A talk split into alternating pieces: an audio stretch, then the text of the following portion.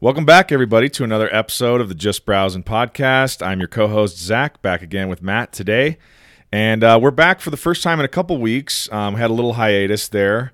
But we are back talking about another fun topic that we have covered in the past, artificial intelligence. So if you have been a longtime listener or if you're just tuning in, you can go back and check out our previous episodes. I think we have actually done at least one episode on artificial intelligence, and then we did two simulation theory episodes, which are the basis of that whole idea and topic is artificial intelligence. Right. So, I mean, you could count those as well. So we've definitely done quite a bit of artificial intelligence talk. Last time we were talking about aliens.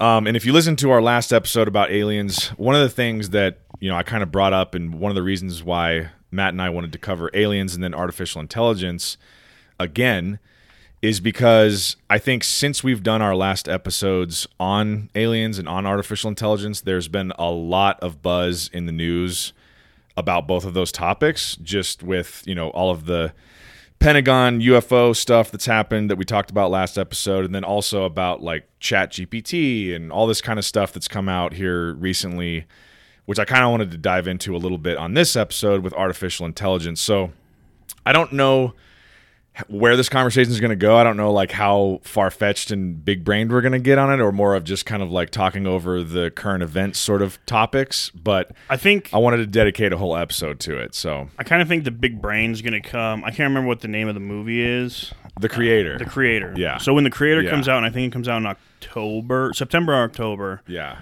I think we're going to do like I think we'll do the big brain after that movie, because I think that movie is going to kind of encapsulate everything that we'll want to talk about as far as the possibilities of the future of AI and the outcomes of it, and not necessarily the artificial intelligence we have now, at least in my opinion, isn't necessarily like, I guess you could say it's groundbreaking because it is a supercomputer, but it hasn't done anything that I'm sitting here going like, wow, I'm actually like nervous about that. So real quick, too, just for the listeners, the movie that Matt's talking about is called The Creator.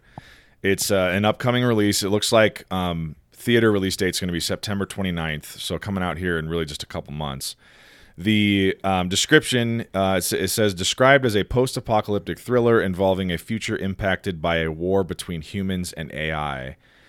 And the trailer is online now. You can go look it up. It's actually a really cool-looking trailer. The director is Gareth Edwards, who did Rogue One, a Star Wars story, so I'm pretty excited about that. I'm a big fan of that movie. And the main star is John David Washington, who is Denzel's kid, who's been in, you know, like Tenet, the Christopher Nolan movie. He was in Ballers on HBO. He's been in a bunch of stuff. So it looks pretty exciting. And Matt and I are very excited to go see that. So, yeah, I think later this year we're going to go see that movie, and then probably immediately afterwards post an episode talking about that movie and artificial intelligence. Because right. Like I said, I think that's going to encapsulate more the big brain of like what people think AI could end up doing. Yeah. Whereas right now, like I said, in my opinion, I don't think AI is doing anything. I'm sitting here going like, wow, that's so cool. It's a supercomputer that's just has instant access to this data that we've uploaded. If the data isn't there on the web that it can't, you know, mine and find, then it wouldn't be able to do anything. So it's like, you know, I don't know if I need to mess around in ChatGPT and stuff like that. I need to start kind of dabbling in it, because I hear there's some really cool things you can do with it. Mm-hmm. But I wouldn't necessarily be like, I mean, it's been around. I think people said it's been around for 10, 15 years already. We're just kind of now finding they've fine-tuned it enough to where it's like, hey, we can release this. I mean, because if you think about it, Siri was one of the best, you know, AIs out there. And Siri's been in the iPhones for quite a while. Right. So, like, if you think about it, you could ask Siri anything, and she would bring results to you. Should we do this? Hey, Siri, how long have you existed? She said, I'm not sure I understand. Okay, never mind. That wasn't a very cool experiment. No, but I think what you bring up is a good starting point, and it's kind of where I wanted to make our little entry point into this discussion for today. So I was doing some reading, and one of the things that I want to do, and I kind of wanted to do before this episode, but I'm still going to do after this, is kind of mess around in ChatGPT, kind of like you were saying. Real quick little like sidebar. I was at a wedding for one of my cousins recently, and I was sitting at the table during the dinner portion of it, and one of my other cousins was talking to me about ChatGPT. And until that moment, I had only ever just like read articles about it and seen people talk about it on podcasts and stuff. Never used it, never seen anyone use it, nothing like that. So he was talking about using it in school. He's in school right now, and he was using it to like write essays for him and all this kind of stuff. And I was like, so he was using it to falsify the knowledge that he does not have. Yeah, 100%. Yes, that's exactly what was going on. So I was that aside. I'm like, I'm not your mom or one of your teachers. Right, do whatever you want. Like, I don't think you should do that, but you know, it is. I mean, we all use SparkNotes, right? Yeah, I was going to say, you're using a more advanced version of tools that I used probably at some point or another when I was in school. So I was like, well, can you like, how do you use it? Like, can you tell me how it works and all that kind of stuff? He's like, oh yeah, no problem. He just pulls it up on his phone. Because I don't know if there's an app for it yet. There might be an app. I can't remember. But you just go to, like, it's OpenAI is the name of the company that makes ChatGPT. So for anyone who doesn't know, if you just Google OpenAI ChatGPT, you'll find all the info you want on Google about it. I was reading some more about it this morning. But essentially you go to, like, this website, and what ChatGPT essentially is, from what I've gleaned, is just a large language learning model, basically, is kind of what they refer to it as. And I think one of the things that they have given as a disclaimer, one of the main problems with it is like the information that it's pulling from when you're asking it questions is only up to date as of 2021. So like it's not as accurate as like a Google search result if you did it today. So like they gave the example, if you looked up who won the Super Bowl in 2022? ChatGPT doesn't know that answer because it only has info up to 2021. I can guess that it was a team in the NFL, and you're like, "Yep, well, hey, I guess you're not wrong." You're not wrong. So just knowing that aside, from 2021 going back, it essentially has access to all of the information that's been put on the internet, is from what I understand. So it has kind of Google's capabilities. Just pretty much. And it does the search by itself. Yeah, and what it really is. And so this is another thing I didn't actually know either. It's the reason why you're hearing so much about it right now is in November of 2022. So November of last year, they released the free version to the public, and right now they're still in like this almost like a beta testing phase because they're still like working on it. Right. And to improve something like this, you need more human interaction and more input. So the more input, more human interaction it has, the better it gets, all that kind of stuff, right? Also, the more they're adding to their algorithm, because the more questions you ask it, the more it can bank its answers. Yes, exactly. So just knowing that, which is all kind of stuff that I wasn't really, like I didn't really know that until reading into it a little bit. But so basically it works as sort of a really advanced chatbot. And I think most people listening to this have probably had at some point in recent years interactions with like some sort of customer service chatbot or something. Yeah, if you had you go to any website and you go to, hey, like chat for customer help, and then it's like, hey, my name is Alfonso and I am the chatbot to help you today. And you're like, great. Yeah. And so it usually ends up, you know, I think for most people it ends up being like, you tell it, can I talk to a fucking person, please? Because you're like, this is getting me nowhere. One moment, please. Yeah. Like, can you put a human on the phone? That'd be great. So anyway, ChatGPT is essentially a super advanced version of one of those. And so my cousin was showing me, he goes, I was like, so what do you use it for? And he goes, okay, well, take this for instance. He's like, I think he said his favorite author is Harlan Coben. I've never read any Harlan Coben. I don't know how his novels read. I don't know, like, you know, I couldn't read you some text and be like, oh, that sounds like Harlan Coben. Right. Whereas like I probably could with like Stephen King or something. So anyway, he's like, my favorite author is Harlan Coben.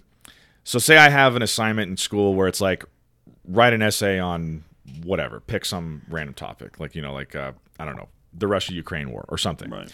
He can give it a prompt and say, ChatGPT, he can give ChatGPT a prompt and say, like, write me a short essay of, you know, it's like X amount of words or less of the Russia-Ukraine war in the style of Harlan Coben.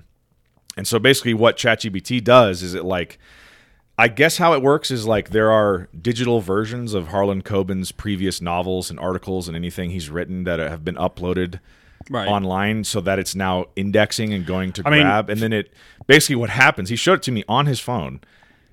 instantaneously spits out like a 500-word essay about the Russia-Ukraine war or whatever topic in the style and vernacular of whatever author or whatever personality you want to plug in. And I was like, that's pretty fucking incredible. It kind of like put into perspective for the first time what something like that is capable of. And I think to your point, I think your rationale for not freaking out too much about it is relatively justified up to this point, because really all it's doing is indexing the knowledge that's on the internet all the way up to 2021. It's just doing it incredibly quickly. It's the same thing. It's the same thing as us going to Google and Googling shit and then like, learning how to just write an essay. Yes, it's the same shit that we did. We used Google. We found sources. We wrote it. It's just doing everything, and it's doing it fast. And so the comparison that I kind of make in my head is like, you know how when we were in school and we had English class or history class, you had to write a paper or whatever. With our hands. And you had to do research for it, right? You had to find your sources. You had to find 3 to 5 sources or whatever. You know, I'm sure you heard this from your parents. I heard the same thing. It was like, you know, back in my day, if I had to find 3 to 5 sources for a paper, I had to go to the library, search the section of the topic that I was writing my paper on, check out books on it, and read through the books, find the info I needed and use those for my paper, and then, you know, either handwrite it or type it up on a typewriter or whatever. Right. Well, so then to them, they were like, oh, you can just get on your computer and Google all of your sources, and it happens this quickly. You have all your sources. You just pull, copy, and paste stuff out. You're like, oh, I found my sources. I found the info I need. I just start writing my paper. It's so much faster. You're essentially doing the same task. You're just doing it far more quickly because I can find the piece of text with that quote from that person that I need in 2 minutes of Google searching, whereas if I had to drive to the library and go find the right book and hope that it's flip there, flip through the book, try and find the quote on the right page, it's obviously much faster. So this is kind of the same equivalent of that, whereas like kids who are writing a paper now can just like have it. Honestly, they don't even have to try to write the paper. If you want to be like a super cheater, you could just be like, oh, my assignment is a 3 to 5 page paper on the Russia-Ukraine war. I just tell ChatGPT, give me a 3 to 5 page paper. It just spits it out instantaneously, and you could just turn that in. Now, there are some disclaimers I was reading where, like, I guess there are some flags you can kind of look at to see if maybe the content that you're reading, it was generated by AI, I guess. Obviously, the data being only up to 2021 is a huge factor, depending on what you're trying to get it to spit out. I mean, if you were to do the Russia-Ukraine war, all of a sudden you'd be looking at it's like, well, pretty outdated info now. It's at this point. What is it, 2015 or 2016 war in Crimea, and the professor would be like, I see. Yeah, so that's obviously a huge factor. I guess they said politeness is a weird thing that you can notice. It like. What it spits out is like uber polite, and it's not in the words of a human being, right? And it's, I guess, obviously it can't mimic or create sarcasm or irony or anything like that. Or emotion, the emotion in the paper. Yeah, like, because obviously you read a paper written by a human, you can read a sarcastic sentence and understand, oh, they're being sarcastic here. It doesn't have the concept of sarcasm, right? It can't like spit that out, right? Or if it does try and replicate it, it ends up sounding weird because it's coming from not a person. It finds a joke that someone posted. And like tries to like jumble it around and make it fit this thing, so it ends up sounding kind of weird. So I guess there are like different. What was funny is like this is a big issue for schools, obviously, because they're worried about kids just turning in papers that are completely generated by AI. Think about the future of society. If these, like, we had to research, we had to look at it and then type up our papers or actually handwrite them and turn them in. If I can give a prompt to something and it spits out a paper seconds, and I don't proofread or anything, one, how do I know that the sources I'm getting it from are valid? You know, well, we were told pretty much on every paper, Wikipedia is not a source. Right. How do I know that ChatGPT isn't just going to all the Wikipedia pages and pulling that shit down? Like, does ChatGPT go, these are all the articles I looked through and pulled info from? Or is it just like, here's your thing? Because if that's the case, it goes, well, wait a second, this is all fucking fake. And then you're like, oh, it's because it's, you get, you know, it's coming from in the terms of the Russian-Ukraine war, oh, this is coming from a Russian news source. This is coming from a Ukrainian news source. and they're both saying the same thing about how they're both winning. And it's like, well, wait a second. You can't have two sides winning a war. Mm-hmm. I've never heard of a war where both sides won. And it's like, so who's finding the right information, and how are we validating that this stuff mm-hmm. is correct?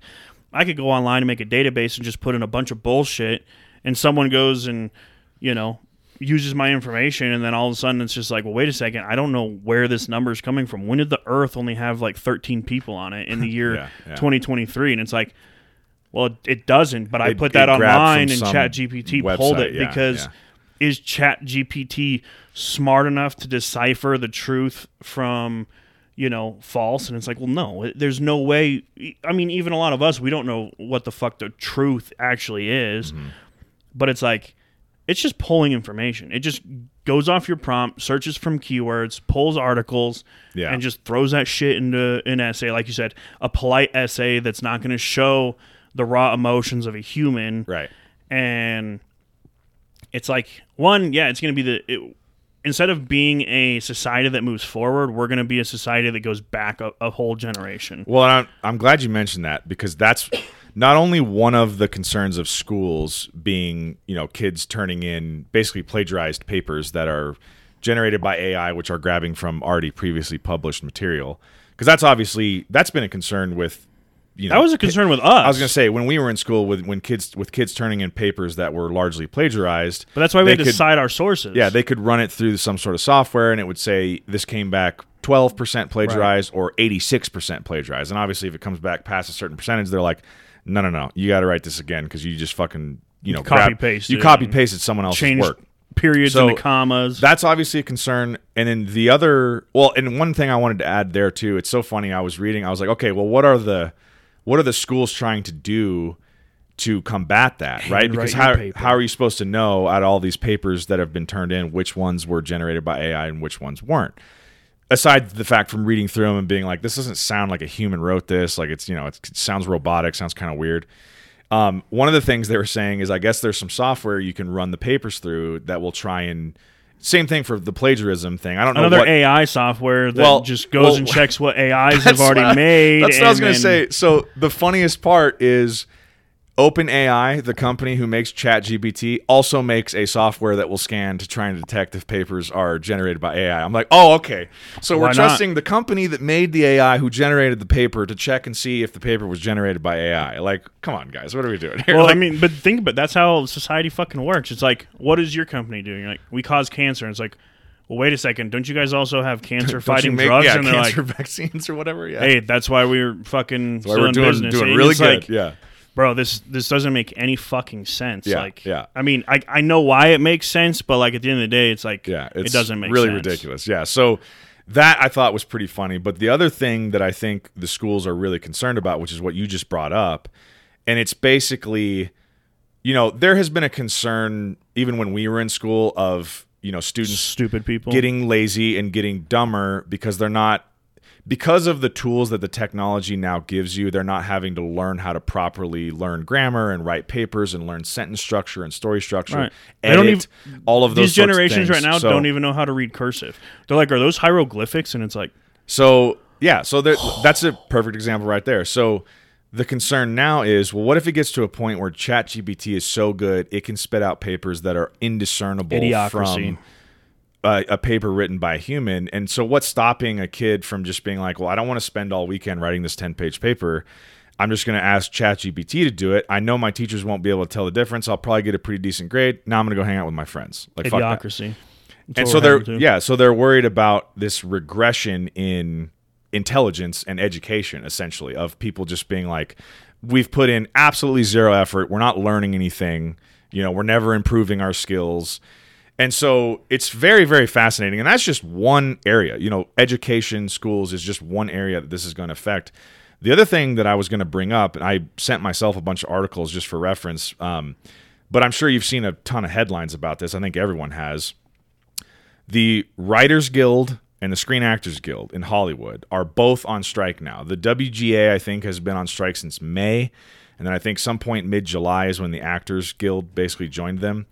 And so the writers, the main concern for the writers in Hollywood is basically that the studios are going to utilize tools like ChatGPT and more advanced versions of them in the future to basically make screenwriters irrelevant and just run, you know, give AI a prompt for a movie and it just spits out a script instantaneously. They don't have to pay any writer to come up with that script, and they just produce a movie based on a script generated by AI, right?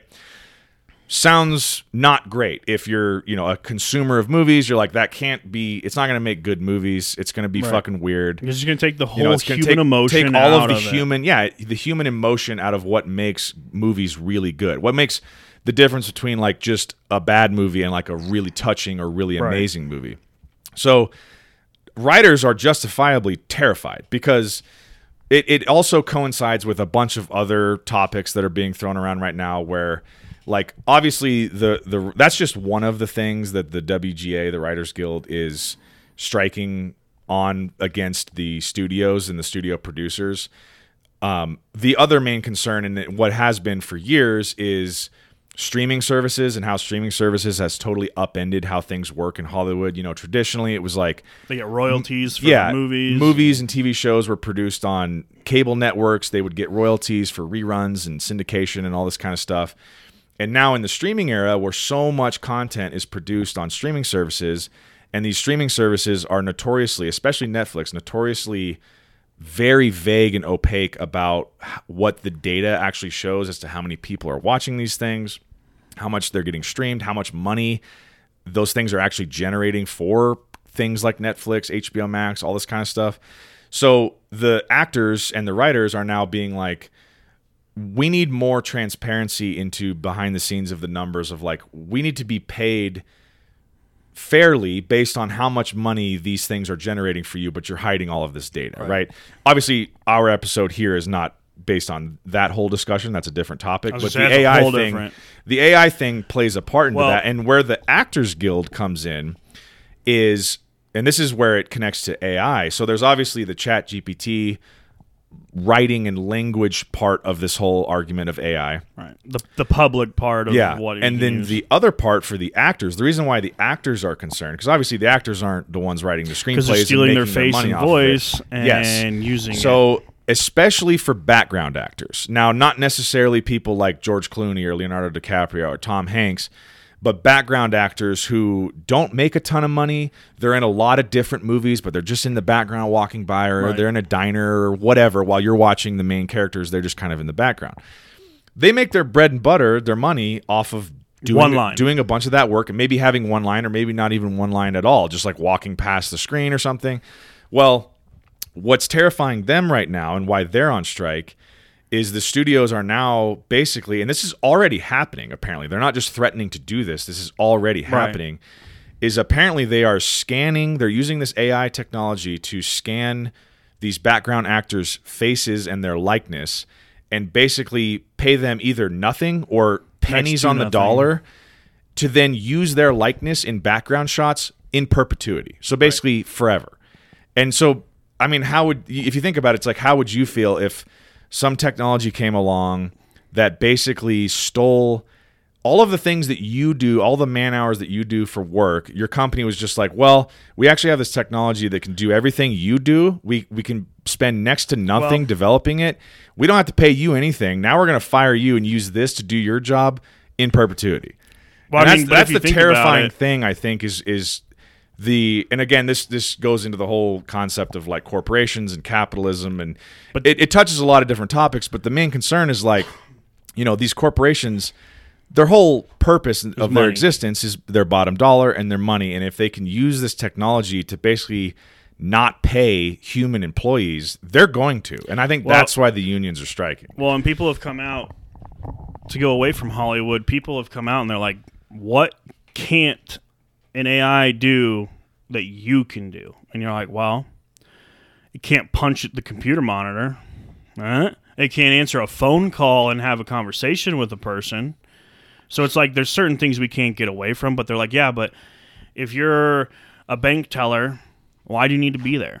An ATM is pretty much an AI that does the exact same thing as a bank teller. If you can make a more sophisticated ATM And it's gonna. You don't need bank tellers anymore. I mean, we're already to the point where I barely have to go to the bank. There is very, very rarely an occasion where I need to physically go talk to a bank teller. Right, but it becomes one of those things you start to think, well, if we could get rid of... Like, there's a McDonald's that got rid of all of its employees, and everything is...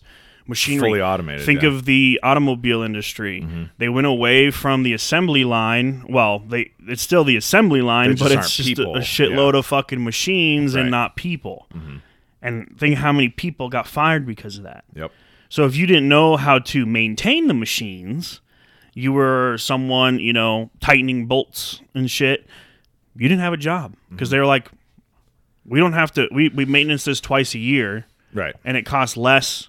to maintenance it than your salary did, and we were paying you dog shit fucking salary. Yeah, so we're just going to cut you out. So now we're making an extra $20,000 a year by just getting rid of one person. And now if we get rid of 100 of you in the factory, however many workers, we fucking are making that much more money. And it's like, yeah, you know. And I've talked with my boss because I'm in the coding industry. Like, yeah, well, I kind of wanted to ask you about it a little bit because this, I think, one of the main industries and occupations that have been cited as like in danger of this sort of AI technology is software engineers and coders and stuff like that. So right. So if you do cybersecurity, your job's becoming more and more safe because it's an industry that with AI and the involvement of it, you need to have stronger cybersecurity because if ChatGPT, and this is where I said I'm not worried about ChatGPT right now because I can't go on and be like, hack the Pentagon or whatever, right?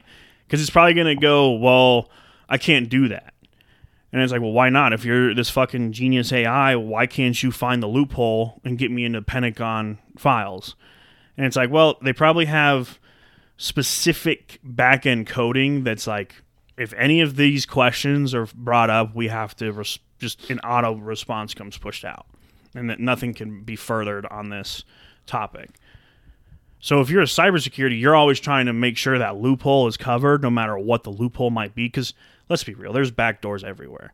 I mean, we just found out that China's been busting through, I think it was like 5 states were impacted. I think it was Thursday or Friday by a cyber attack, shutting hospitals down. Oh, yeah. I saw a headline about that. Yeah. And I'm like, if you can set up an AI bot that just runs interference like that, you can send a whole country into a fucking disarray. Mm-hmm. And it's like, I'm not too worried about that yet because I don't think there's anything...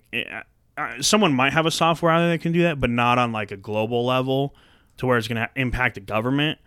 But it's like stuff like that. Like my job, someone could easily code something into ChatGPT to search our databases for what I need and then just copy paste things and bada bing, bada boom. But I don't think anyone I work with listens to this, but I put fail safes in a lot of my stuff, to where a human has to be present to make an update. So I think this is interesting because I get your point of like, yeah, I'm not super concerned right now just because of the current capabilities as we understand them of all these different AI softwares. I think what's so scary, and I think what's really made me take a real second look at this is I think for the first time since I've been interested in AI, because I've been interested in AI movies and shit like that for a really long time, and it's fun to talk about and simulation theory and yada, yada, yada. I think for the first time, it seems like we've taken the first step towards like, you know, the ultimate dystopian sci-fi version of what artificial intelligence might become, right? So it's like, up until this point, it seems to have all been kind of like make-believe and fantasy and just stuff you see in sci-fi movies, whereas like now, and like what really hit me, the story I was talking about of being at my cousin's wedding and my other cousin pulling up ChatGPT and he just spits out this essay written in this author that he likes, you know, vernacular. I was like, this is actually kind of scary because, yeah, this software right now has limitations, but this is the first step, right? Like obviously the equivalent would be like, you know, those big giant TVs with the huge backs that used to weigh like 200 pounds that people would have in their houses, all the way to like the little flat screen TVs that you now have like bolted into your wall, right? Like there's an evolution of the technology and it's going to get better and better and better. And I think the real concern that everyone has is what happens when, because I think the threshold is out there somewhere. No one knows for sure where it is, but there is a threshold at some point of which artificial intelligence is really going to truly gain sentience, and it's going to be thinking and making actions of its own volition. And I think that's the scary part, is when it's like, okay, what is this technology that we created that used to only be maybe a super advanced search engine or a large language learning model? What happens when that starts thinking for its own and making adaptions and changes, and what is it going to do? You know, I think that's the terrifying. What's it going to be capable of once it decides what it wants to do? You know? I'm still not super...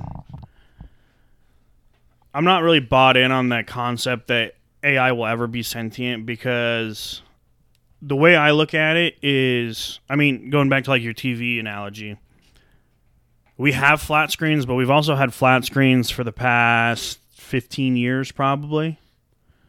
So what's evolved in it? It's just, well, small little things of technology. We had flat screens with HD. Now we're in 4K Ultra HD, but it's like, so you're telling me we went from flat screens to HD to 4K Ultra HD, obviously other iterations throughout the jumps, but nothing with my TV's changed. Okay, I can put apps on it.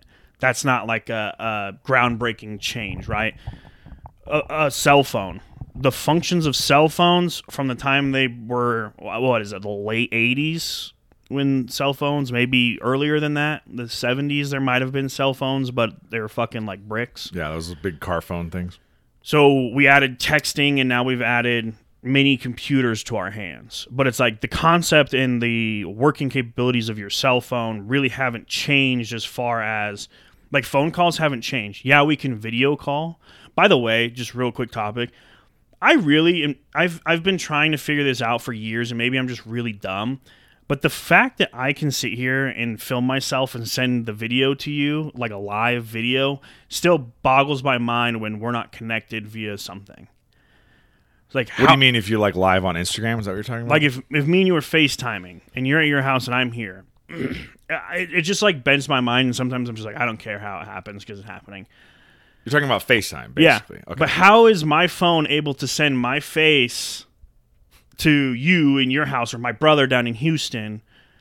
Like, how is it doing it? Is it breaking up the signal in a shitload of particles and just flying through walls and people and like going the fucking light speed to Houston and getting in there in like a live image? Yeah. Like, it's one of those things. I sit there and I'm like, how does this shit work? And people are like, well, it's like radio waves. And I'm like, but that's the thing. If it's radio waves, you don't get radio when you're in a canyon, because the fucking radio waves can't get down there. And it's like, well, how the fuck does a cell phone work? Because if you're in the same canyon, you can't get cell service. I think about this kind of stuff. I'm so glad you brought that up, because I think about this kind of stuff all the time. And I think there's so much technology that we use in our day-to-day lives that we just take for granted. Yeah, we just totally take for granted. They're like, oh, it just works. And everyone's like, you know, most people are like, well, how? And it's like, how many people in the world can really sit down and explain to you like how a computer works or how a phone works, like in FaceTime and all of that? It's just like, we just kind of use this stuff and just take for granted the fact that it works, but it's basically magic. Oh, I have a cell phone tower a mile away that emits a signal. Okay, well, what's it emitting that's allowing my phone to then FaceTime someone down in Texas? Yeah. And how is my face being transferred?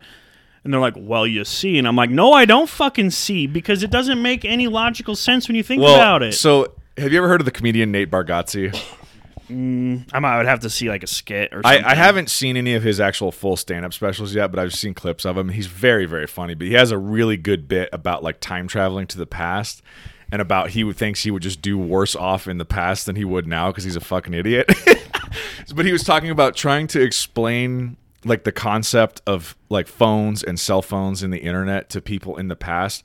And I think about that all the time, because like you really would get yourself in a corner very quickly if you were just like if you were somehow to time travel back 100 years ago with an iPhone 12 in your pocket and you were trying to explain to people back then what it is and how it works, you're fucked. Like, you and I, just the regular layman person, how are you going to even begin to describe? Because the minute they start asking any sorts of questions, you're just like, I don't know how it works.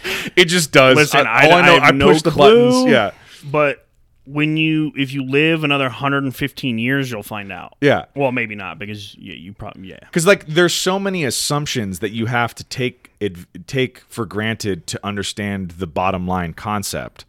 Like, think about it if we just were trying to have that conversation. If someone's like, well, what is that? You're like, it's a cell phone. They're like, well, what's a cell phone? You're glass, like, well, it's gold, it's a portable phone. And they're like, okay, well, what's a phone? And you're like, well, so at some point we're going to have these devices where I can call you and you and I don't have to be in the same location, and we can put these earpieces to our ears and you and I can have a conversation. Right. We could be 50 miles apart. We could be across the country. Whatever. We'll be able to talk to Europe. And then so like, they go, well, how does that work? And you're like, I don't even know. Well, back then it went through a line. So you could be like, at least there's going to be wires that are connected. Yeah. These things called wires. Yeah. And they're like, okay, well, how do you make a wire? And you're like, well, with copper and other metals and shit. There's going to be so much of it of like the follow-up questions. You're just like, I honestly have no idea, dude. Let alone trying to explain to them like, okay, so like, the internet and like a search engine and FaceTime. They're going to be like, what are you talking about? Like, or a nuclear bomb. And I don't know how any of it works. I just use it all day long, every day. Couldn't explain to you how it works. Right. But I mean, I guess if you think about it, that's kind of the same thing of like going back all the way to when like the first motor vehicles were invented. Right.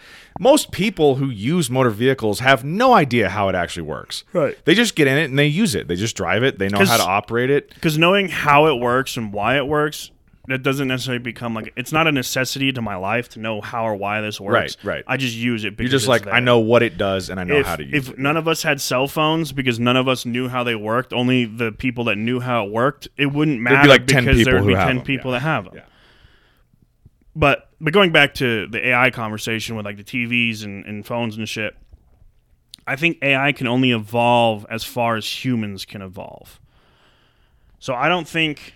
So you don't, and I think we've had this conversation before, but you don't think there's ever going to be a point where it like becomes its own free thinking? Not in our lifetime. I don't think in our lifetime or our children's lifetime, AI will ever become a free thinking. But do you think it'll happen at some point? That some point just might be like hundreds of years from now? I mean, you can't rule it out, right? Like, yeah, at some point, is the Earth going to implode or get hit by an asteroid? Probably. I don't fucking know. Like, yeah. But it's one of those things... But what do you think? Do you think it's ever going to happen? I would say no. I would say we're more likely... The human race is more likely going to...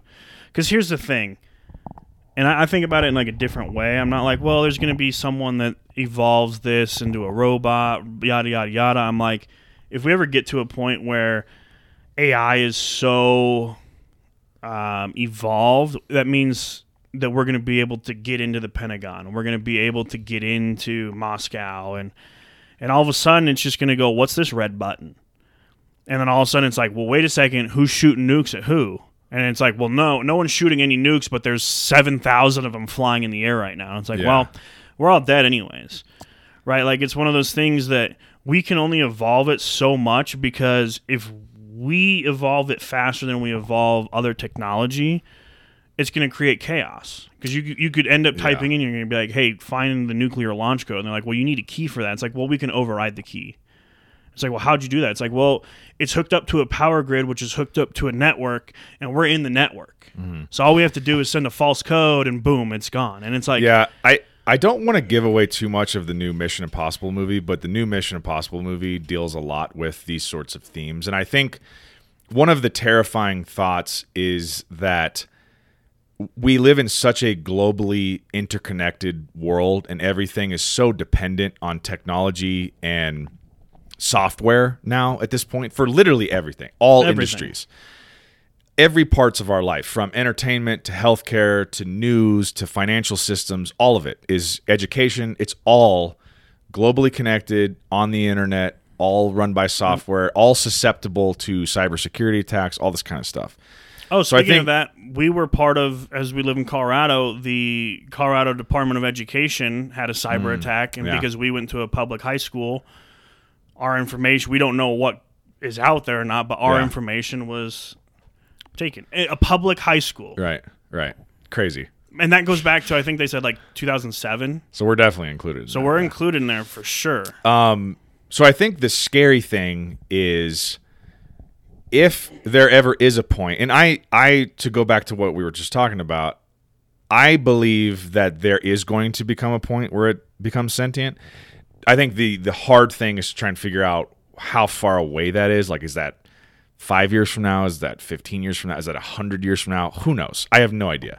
It's really hard to judge based on the advancements in technology. And maybe at some point it's a simple matter of, like, you know, a lot of the comparisons are, we still don't to this day know really how the human brain works. Right. So if we can't really explain what makes us conscious and sentient, how are we ever going to be able to make like a technological sentience? Something? Yeah. How can you program consciousness? I think that's the, and that kind of gets all into the philosophy of it and all that kind of stuff. Well, I was going to say that to me wouldn't make it sentient because you're programming it. Right. So it's like, then it becomes, well, what do we even define as conscious and sentient? You know, it's kind of like... What you'd have to do, in my opinion, to kind of get this concept to kind of come together would be, okay, we have 100 AI bots or whatever you want to call them. And we're going to put them all in like their own little society. And we're going to see if all 100 could formulate, you know, if you put 100 people in a room, even if, say, like for politics, they all agree on the same shit, there could be a lot of different things that everyone else is going to believe in. So one person might believe in one thing, all 99 other don't believe in that. So different feelings and things like that make us sentient, right? Me and you are completely different people. That's how I kind of grasp the concept of being sentient is we're not robots. We're not marching down the streets together, looking the exact same. You're free thinking. I'm free thinking. We can argue about things and still maintain like a calm peace to our minds. So if you put 100 robots into a room together and you just are like, all right, we're going to give them like a week, and they're like, you know, talking and everything, you'd have to study each and every one of them to see if they start thinking different than the other robots. Or if this one, like, you know, they go to get food. I know that I know they wouldn't need food, but they all line up in a fucking line and they do the same exact motions. I'm like, that's not sentient. That's just a programmed behavior. Mm-hmm. We're not, well, I guess you could say we're programmed if you want, but me and you aren't programmed to do the same shit then. So you'd have to move our consciousness into a robot.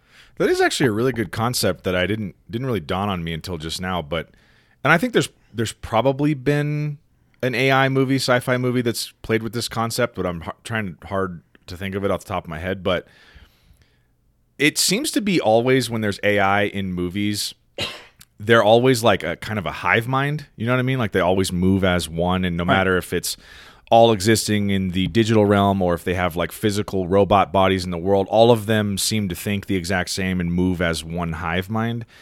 But I guess it would really make more sense. And I don't know. I'm trying to think of one off the top of my head, but I can't right now. I don't know if there's been a story that's kind of explored this concept of like, well, what if we do get to this point where AI becomes sentient, but really it ends up being very similar to the human race where there are good people, there are bad people, there are really smart people, there are really dumb people. Like, there's nothing saying that all of the different versions of artificial intelligence would be different. You know, they could all be free thinking, but very different in their desires, their goals, their actions, all those sorts of things. That's actually kind of a really interesting concept that it never really... I mean, because it seems to always be like a hive mind, you know what I mean? Right, because if you think about it, a robot is something that, like, I don't know what the exact definition of a robot is, but to me it's, I program you to do one specific thing and that's it. Yeah. And if you go out and you do something else on your own that I didn't program and no one else programmed, then it's like, now that one is free thinking. Mm-hmm. But the other, it's kind of like clone troopers. Mm. They're just told, hey, go do this, and then Finn's like, no, I'm going to run away, and you're like, wait a second, this doesn't make any sense. Out of all the movies I've seen, not a single clone trooper runs away or you hear about one defecting because it's cloned and it's bred and told to do one thing. In all fairness, in that argument, he's not a clone trooper. Well, he dresses like one. Well, yeah, but they're just like... They're much like Kylo Ren is doing like Vader cosplay. Because they just remade those First Order stormtroopers, if you will, are just cosplaying stormtroopers. They're not actual clones, right? Because they're. Just remember, they talk about in the sequel trilogy, they talk about the First Order clone trooper or the First Order troopers are like kids that the First Order went and stole from their families and just made. I almost said something be like soldiers in an army. Yeah, I almost. Whereas like in the prequels, all of those troopers are clones of Jango Fett, right? So anyway, not to get too deep into the Star Wars shit. That's for a different episode. But yeah, I get kind of what you're saying. Yeah, but that's where I don't think like AI is going to be sentient, because going back to your point, we don't know how we are.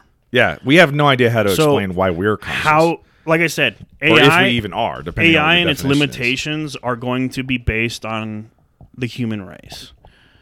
If we get dumber because of AI, that's not saying AI is smarter than us. It has the same resources that we still will have. We just have lazy fucking people that don't want to do their own research and make themselves smarter. Because, trust me, how do I say this? I would say our society as a whole, you could go global society. If we got rid of social media, Twitter, Facebook, Instagram, especially TikTok, you would see a world that is functioning at probably one of the highest like rates of success. I don't know how you productivity. Maybe. Yeah, I mean, I think there'd be a lot more peace. There would be a lot more happiness in the world, but there's social media out there, which is it divides people and it makes people dumber, especially TikTok. We have trends here in the U.S. where people are eating Tide Pods.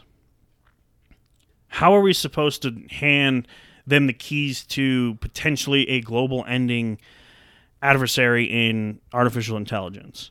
Because what happens if AI became sentient and there's the factory, they just start popping out robots left and right to take like a Terminator type thing to just take over the world. Like Skynet. And they just literally can build an army to just fucking wipe us out. And there is nothing that they're losing. One, that's where I'm always like, well, guys, they got to be able to fucking mine and harvest all sorts of shit to be able to do this. Like, we still hold the power there, but AI is only going to evolve as far as the human race evolves. There are very smart young people who don't let social media ruin them. Yeah. And they're actually doing research and shit, not cheating with ChatGPT. And they're going to be the ones that further society, but it's not going to be hard for them to further society because of the people that they're, I don't want to say associated with, because they're not associated, but around. Mm-hmm. I mean, think about it. If me and you got into a... Yep, we agree, Luna. But if me and you got into a debate right now, just right now, this exact moment, we were like phones, face down, talking, that's it, and we had a moderator asking us questions, we would have to go off of knowledge that we know of specific topics. We can't sit here and be like, well, in 1864, it's like, you don't know what happened in 1864. It's like, no, but I was just told what happened. And it's like, no, I had to learn what happened. Like, I have this knowledge of what happened back then, and you don't know it. And it's like, well, I don't need to know. It's like, well, you do if you want to be able to further yourself in history, I guess you could say. I mean, I don't know what happened in 1864 because fucking years, right? But it's one of those things. Civil War, right? That's when the Civil War was going on. No, 1865. That's when it ended. Right, so fucking 1864. So the Civil War was happening. Useless. No, I don't think it started until 1868. No. That's what ChatGPT just told me. I think that's incorrect. I'm pretty sure it was 60 to 65, I think. We could Google it, but... I'm not on a Civil War kick right now. My brain's on how dumb our generations are becoming. Yeah. Well, one thing I wanted to add, too, the social media topic that you brought up, I think a key differentiator is... And this is what we've talked about before. Social media is, like many things, it's a tool. And it can be used for good or for ill, right? And that's it's being used for evil with right now. Most technology. That's the same sort of... you can use a computer to write a brilliant screenplay that gets written into or produced into a movie that wins Oscars. Or you can hack into the Pentagon and launch nukes and kill a bunch of people, right? You can use the computer for the same... Right. It's a tool. It's up to the person to choose how to use it. I think the thing about AI is like what the concern is like, well, if it ever does become sentient, it's no longer a tool that's being influenced or used by people. It's its own thing with its own motivations and goals and stuff. And now it's like, well, is it on any particular side? Does it even think about things in that nature? Or is it like... humans versus machines, like the sci-fi movies always want us to believe. Like, what is that going to look like? But that's where I don't believe it'll ever become sentient, because like you said, we don't know how we're sentient, right? People have been on this earth for thousands, tens of thousands of years. And we're like, yeah, we just came up with a flat screen TV 14,000 years later. Yeah. And it's not, I mean, it's groundbreaking technology, but at the end of the day, you sit there and you go, okay, it's something that shows another picture. I'm more interested on how the fuck we're sending faces through a phone halfway across the world. I don't care about this. This is plugged into boxes, which is receiving signals from cables, which is hooked up to other cables, which is hooked up to a center, which is hooked up to more cables. Like, I don't give a shit about that. Show me this stuff. And it's like, I just don't see us as a society ever becoming smart enough to create something that can be sentient. And I don't think you can... I don't think AI is going to inherit that feeling of being like an actual being. Yeah. Because here's a question for you. So I know how you're like, I don't really think it's ever going to become sentient. We talked about it's hard to decide and even have the conversation of like what does that even mean to be conscious, to be sentient? You know, right. We don't even really understand how to explain it in ourselves. What if we get to a point where there are artificial intelligence systems, maybe something like ChatGPT or a future version of that, that starts operating outside of the programmed bounds that were programmed into it by human beings. And it starts doing things that the creators of the software or whatever it is did not previously think it was capable of doing and that no one's directing it to do. Would you consider that sentience? Like, no. What is that? Because it's clearly operating on its own, doing things that we didn't think it had the capability to do, and no one's telling it to do it. I mean, so you got to think about this, right? If ChatGPT can go pull articles based off of me asking it to do things, eventually, yeah, there's going to be something where in the query it could just start auto-processing certain things. I have stuff like that happen in my queries, and I'm not querying, like, you know, I query specific data, but I have things that happen. I'm like, I don't know how the fuck I did that. I don't know how my query is pulling that. I'm literally looking at my specific query, and it is giving me incorrect results based on the data that I need to pull and how I'm pulling it. And I'm like looking at both sides, and I'm going, I don't know what's going on. So the simple answer to what you're kind of saying is it's all a code base. Everything's code base. This isn't like, you know, a box fan right there is just all of a sudden going to flick on and start turning, right? It's not going to think for itself. It is operating in the lines of query. If you skip a line, you might get a result that you have never seen before because you bumped the line of the query out of the way. So when some of my queries fail, I literally will, it's called commenting out. If you don't know anything about SQL coding, I comment out, which means I'm no longer using that query. It will skip that. And I'll comment out everything, and I'll go line by line to figure out where this problem is or what table joins I have. And then I delete it, and guess what? The problem goes away. So if you think in terms of coding and stuff like that, it could be as simple as a simple delete on a keyboard. You resave and repush, you know, your query up to the cloud or wherever any of this is stored. And as long as there's no backups anywhere, ChatGPT will be like, I have no clue what the fuck just happened. Like, all right, it was a quick reset. Let me ask you a different question. This is something I was just thinking of while you were talking. So with ChatGPT, we'll just keep using this example. It's essentially a large language learning model. It queries all of the stuff, all of the data and stuff that it has access to that's been programmed into it, which is apparently everything on the internet up to 2021. And so if you asked it to write a novel or write a screenplay or compose a song lyrics or something like that, it's basically going to be pulling from and sort of plagiarizing from maybe one person, maybe a concoction of a bunch of different people who wrote novels or screenplays or, right, you know, composed song lyrics, whatever. What if there was sometime where someone asked it to say, hey, compose me song lyrics of a rock song or something. I don't know if you can even do that. Or let's there's certain ones that can. You can go write me a song using, you know, Drake and Snoop Dogg's voices or whatever, and it'll like it'll mine through all of their songs and write a song that they didn't sing but using their voices to sing it. So like we'll take that example, or like write me an original Stephen King novel that's 500 pages long or something, and it spits out something that is completely like it's not anything that Stephen King has already written. No pre-existing characters, no pre-existing concepts or storylines, and it's an entire novel written like Stephen King that's completely original.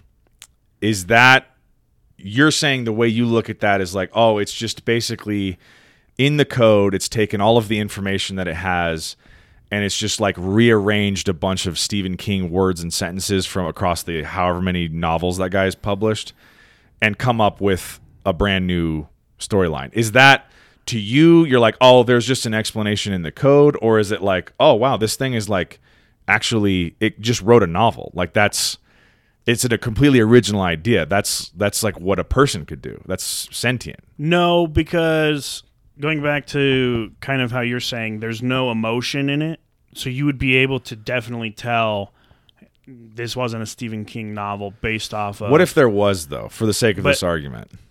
Like, what if to you, reading it, you're like, this sounds like a person wrote this. And let's say, take the actual pre-existing author out of it. Let's just say it's like, just write me a novel. That's the only prompt. And it comes up with a completely original novel, and you were somehow able to verify that it didn't come from any other novel that it had access to. Like, what is that? Is that...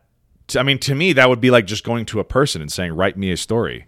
That story that they come up with is likely going to be something that has never been written by any other person in the history of mankind. So then here's what... The best way to do it would be, okay, you have 100 people and you're going to type in the exact same prompt into ChatGPT. Everything will be the exact same. You all hit enter and see what the results are. If you get 100 different results back and like 100 different distinct results where it's like, yeah, no, they changed the theys to ours or whatever, right? Then you're kind of like, well, wait a second. Like if it's 100 different novels. It would have to be 100 completely different novels. Different characters, different settings, genres, all that stuff, yeah. And then you're kind of like, well, how did that happen? And is it by chance or is it by... Because you got to think too. If ChatGPT has access to everything that's ever been uploaded online, right, that it can reach, we're talking about trillions of records and words and documents, amount of data, insane amounts. So they could literally just go, I'm going to take line 17 from page 412 of Harry Potter, and then the next one goes, well, I'm going to go to page 312 and take a line. And like it just could pick and choose, right? Like, yeah, that's a supercomputer to me. That's not something that's like, hey, so I wrote this. This is still... Well, I mean, I think in that scenario, and so that was part of my question. Like, what if you were able to verify that it was not indexing this information from anywhere? It was just spitting out something that you asked it to do, and it was seemingly original. Well, that's where I don't think anything could happen from like a. So you don't think we're ever going to get to that point? I don't think we'll ever get to a point where I could walk up to because what you would be saying then is on my phone in airplane mode, not connected to Wi-Fi, not connected to LTE. Factory reset, nothing on my phone at all. I type in the prompt, write me a novel, and it just spits out. And it would spit out a novel. That is what you're saying, right? ChatGPT, I don't think will ever get to a point where it doesn't have to use pre-existing data. Do you think we'll ever have some sort of future version of something like ChatGPT that would be able to do that? No, because it wouldn't. It's not a sentient being. I mean, if I came up to you right now and go, Zach, I need you to write me the most in-depth essay on SQL querying, what are you going to do? Google a bunch of shit? You don't have Google. Oh, okay. Well, I know nothing about it, basically. Right. So I couldn't write you anything. But that's what you're... I use SQL, so I guess I could write some stuff, but... Okay, then let's say about Nathan McKinnon. Do you know who Nathan McKinnon is? No. Okay, write me an essay on Nathan McKinnon right now. You don't have any, no phone, no computer, hand to paper. No one's going to talk to you. It's going to be me and you in a fucking room, and that's it. No technology. I mean, I could write a story about a fake person named Nathan McKinnon, but I don't know who the actual person is. But that's the thing, though, is it's like I'm giving you a prompt, and you're thinking, though. Right. The way ChatGPT thinks is, I got to go search. Yeah. I'm processing through trillions of records. You're free thinking. So you're going to be like, I don't know who the fuck Nathan McKinnon is, so I'm going to make him some badass superhero. Right, right. It's like, well, no, he's just a hockey player. Yeah. And you're like, oh, well, I didn't know that. And it's like, right. But if I ask ChatGPT to make me something about Nathan McKinnon, it's going to be a fucking hockey story. Yeah. But if I ask something with zero knowledge of anything to do anything, and it can't free think for itself, it's going to be like, duh. And it's like, well, that's where I think ChatGPT will always fail. If you get rid of its access to information, what's it good for? So you don't think we're ever going to get to the point where something is going to be sort of like our understanding of the human brain, where it can come up with things spontaneously, whether it's inventing something, coming up with a story, making music, making a painting, whatever. You don't think we're ever going to get to a point where artificial intelligence will be able to do something like that without pulling from previous information and data? Well, think about how we live our lives, right? We're pulling in from experience we've gotten through our lives. That's the comparison I was going to make. But if ChatGPT isn't a being living through things, it's not going to have any experience to go off of. If ChatGPT isn't out walking the streets or in school for fucking 19 years or working behind a desk or going to the lake or getting married, it's not going to have any experience to go off of to write you something that it's going to be able to be like, oh, wow, this is good. It's like, well, how do you know it's good? Who wrote it? And they're like, well, I don't fucking know. It's not like ChatGPT was at the lake with us yesterday. Well, and I guess the argument for that point would be the interactions it's having with the human users right now during this testing phase are the equivalent of its experiences. But it's still pulling everything from, like, the interaction between us and ChatGPT is a simple, let's say, just a 10-word prompt. So I'm just saying, hey, write me an essay on this. Okay, all it's doing is pulling a bunch of words. That's not necessarily getting an experience. Yeah, I guess that's not getting a free thinking experience. Well, and there's also the difference, but it'd be the same thing of, like, if I heard someone relay the story of what it was like to climb Everest, that doesn't mean I have the experience of climbing Everest. Right. It's not the same thing. You could go, well, I heard stories about doing this, and it's like, well, ChatGPT would have to try and sit there and go, well, I need to figure out how I climbed Mount Everest. Mm-hmm. Or I'm going to go, what's the view of Mount Everest look like? And you're like, well, I've seen pictures of it, and I can describe it to you, and ChatGPT is going to be like, I don't even know what the fuck a mountain is. And you're like, well, that's where I'm kind of at that point where it's like, it'll only evolve as far as the human race evolves. I mean, think of language. It took us 14,000 years to get to where we are now, and now we're literally going backwards in time with language.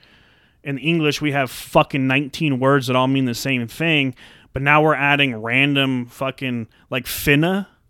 When the fuck did finna become a word? Oh, I had no idea what you were talking about for a second. But all because of... Like, I'm finna go do this? I'm finna go do this because you're gonna go do it. All because of autocorrect on a phone.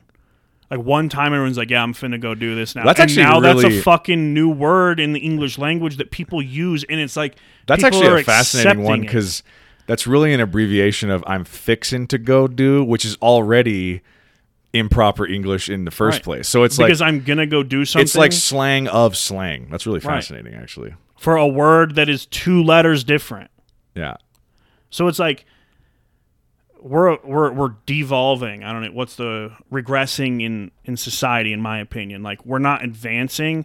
Technology is advancing because we have smart people working on it, but it's also causing the rest of society who rely so much on it to regress and go back to pretty much like the fucking age of the caveman. I mean, that's how dumb a lot of these people are. One thing I was going to ask you about that I wanted to talk about during our conversation was, and I wanted to pull up some of the names of these softwares, so let me pull this up real quick. Have you seen or used, I mean, I don't, maybe you haven't used it, but have you seen any of the AI art generated by a lot of these different softwares? Are you talking like an NFT type thing? No. So not like that. So there's a few of them.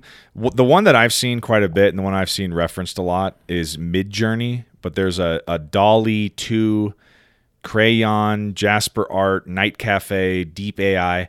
These are all the names of basically the art equivalent of what ChatGPT does for word processing. Just paints you a picture. Yeah, and it basically generates art. So where I first started seeing it was on Reddit, actually. I'm on Reddit, and I'm on all these subreddits on, you know, cool book series that I've read or, like, you know, movies and TV shows, stuff like that.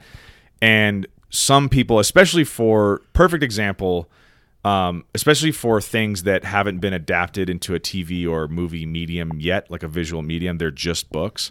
So all we can do is kind of imagine what some of the characters and settings look like and all that kind of stuff. A perfect example is a book series called Red Rising that I'm obsessed with. It's like one of my favorite book series of all time. In the Red Rising subreddit, a lot of users will use things like Midjourney, which is an AI art processing software to... I haven't ever used it and I've never seen anyone use it, but as far as I understand, it works similar to ChatGPT where you you input all these prompts. So you say, like, let's say you have a character, for instance, who is old. Like, you go, it goes based off of like descriptions from the text, right? So it's like they're older, maybe they have a long grizzled white beard, long white hair. They're an incredibly gifted like swordsman, whatever, they have gold eyes, you know, like you input all these descriptors and the AI will essentially spit out an artistic representation of what it thinks this character looks like based on your prompts. It's really fascinating stuff. I've seen some AI portraits actually that they're like, this is an AI generated version of, like, I saw one that they did Legolas of or something like that. And they're like, the movies weren't that far off. It's really, really cool. And, you know, I'm obviously not an artist who makes digital art or even like physical art, but they feel, that whole community feels a certain type of way about this. Very similar to like the WGA, the writers with ChatGPT and all this kind of stuff. They're kind of terrified that like it's going to overtake human created art. But what is, I kind of wanted to bring it up just as a discussion topic because it's super fascinating, the images that it will spit out. Because another perfect comparison, so the first examples that I was seeing is what I was just describing of like books that have not yet been adapted, so we don't really know what these characters look like. All we have to go on is the author's descriptors of what this person looks like. So you and I read the same book series, we might be imagining these places and these characters looking vastly different, right? Right. Well, another interesting thing is to look at like pre-existing stuff that has already been adapted, like Harry Potter. I've seen Harry Potter artwork of like people inputting the descriptors into these AI art softwares of like the descriptions of what Harry looks like, descriptions of what Hermione, you know, Hagrid, all of these different characters, and it will spit out based on the inputs from the text what it thinks these characters look like. And it's very fascinating to see, like, did they, you know, get close to that in the movies with who they casted and stuff, or like are there big variations? You know, is it like, oh yeah, like that kind of looks like Alan Rickman playing Snape. Like, right. I get that. That was really good casting. Or like, no, actually I could see someone else playing that character or whatever. It's really interesting to see what it spits out. And then there's also like these really crazy. So those are like obviously very specific prompts of like, especially the stuff that's already been made into a movie. Like everyone knows, has a pretty good idea of what Harry Potter, the character, looks like, right? So you can compare it to what it spits out. But there are these other ones where people will just be, it's not based on any sort of pre-existing stuff. They'll give it some prompts and just kind of see what it comes up with. So it would almost be like polling a bunch of artists and saying like, make me a painting of X, Y, and Z. You feel like the White House on the top of a mountain surrounded by fairy tale plants or something. I don't know, like something random. Fairy tale plants. So you like... You get 100 different artists to do that. You're going to get 100 very different pictures of what that might look like, right? Especially when you put the 5 on acid. Yeah, and exactly. LSD and so I'm glad you brought that up because a lot of these things, like these people were given these prompts, this AI software spits out some sort of image. And a lot of them are incredibly beautiful and really cool to look at, but it looks like almost like a really talented human artist would do something like on LSD or something. It looks really fucking crazy. So it's like you're seeing this kind of like, it's not a human, it's obviously clearly not human, but like you look at it and you can go, that was definitely not made by a person. Like right. I can't see a person whatever putting those images onto paper, right? Like it looks like something that you see out of some sort of acid dream or something like that, or something out of a weird sci-fi movie where someone got pulled through some sort of alien wormhole and they're seeing all these like crazy images that they can't process. Like they look fucking bizarre. So have you seen any of those? I'll have to look them up. They're really, really interesting. I see them most on Reddit. But you can just Google like AI artwork, and there's places all over the internet where people will post this kind of stuff. But to me, that's the same shit as like ChatGPT. It just hasn't. I mean, it's probably going to Google Images and just indexing. I really don't know how it works. I mean, but you got to think. Okay, if you put red moon, mushroom, cloud, fairy tale, it's gonna go on and be like, okay, I need to look for a red moon, a mushroom, a cloud, and a fairy tale, and then it's just gonna be like, well, let's just kind of jumble. I don't know how the back end of like how it creates it. I don't know how it works. But you got to think it's referencing like Google Images. Like that's the only way, because otherwise that would be a sentient thing making pictures, right? Because you're like, I'm giving like, you know, like a tattoo artist, right? You're like, well, I'm going to give you the freedom to draw this, but I'm going to tell you what I want. Yeah. And then you give them what they want, and they draw it out, and you're like, oh yeah, that's good. Yeah. Permanently mark my body. And you're like, wow, that's fucking dope. Like, I'm glad you're an artist and you did that. So it'd be like, okay, I'm going to give this chat AI to create me this piece, but it has to use references. I mean, there's certain artists that aren't using references, but at the same time, again, like, they have experiences. Mm-hmm. They know what a fucking mushroom looks like. They know what a cloud looks like. They know what a fucking... Or they can imagine the fairy, but they have things that they've seen stuff in to life. Go on, yeah. Right? TV shows, movies, whatever. But yeah, I'll have to look that up, because that to me would be a lot closer to a quote-unquote sentient being with the pictures than writing an essay. Yeah, and I guess... Because words are easier to pull than pictures. Yeah, I need to look into more of how it works on the back end as compared to something like ChatGPT, because I can follow the logic of like, okay, it's essentially a word processor. You're asking it to spit out an essay, which is just basically a collection of words altogether. It's indexing the internet and basing all of what it's spitting out on everything, every other essay that's ever been uploaded that was written by a human, and it's making an approximation of that. I get that. I can follow that logic. The art thing, I don't know how that works exactly. Like, I don't know what it's indexing to spit out the results that it's spitting out. Because like you said, if you input... old man with long white beard, it has to use something for reference. Otherwise, because it doesn't know what that means without like saying something again. It doesn't know what that means unless there's a database it can go index where there's a picture of an old man with a long white beard that it can go, oh, okay, this is what that looks like. Let me spit something out. Sauron, Dumbledore. Like, it's going to use those. It's like, okay, now I know what this means for context. I'm going to spit something out that's a little bit different, whatever.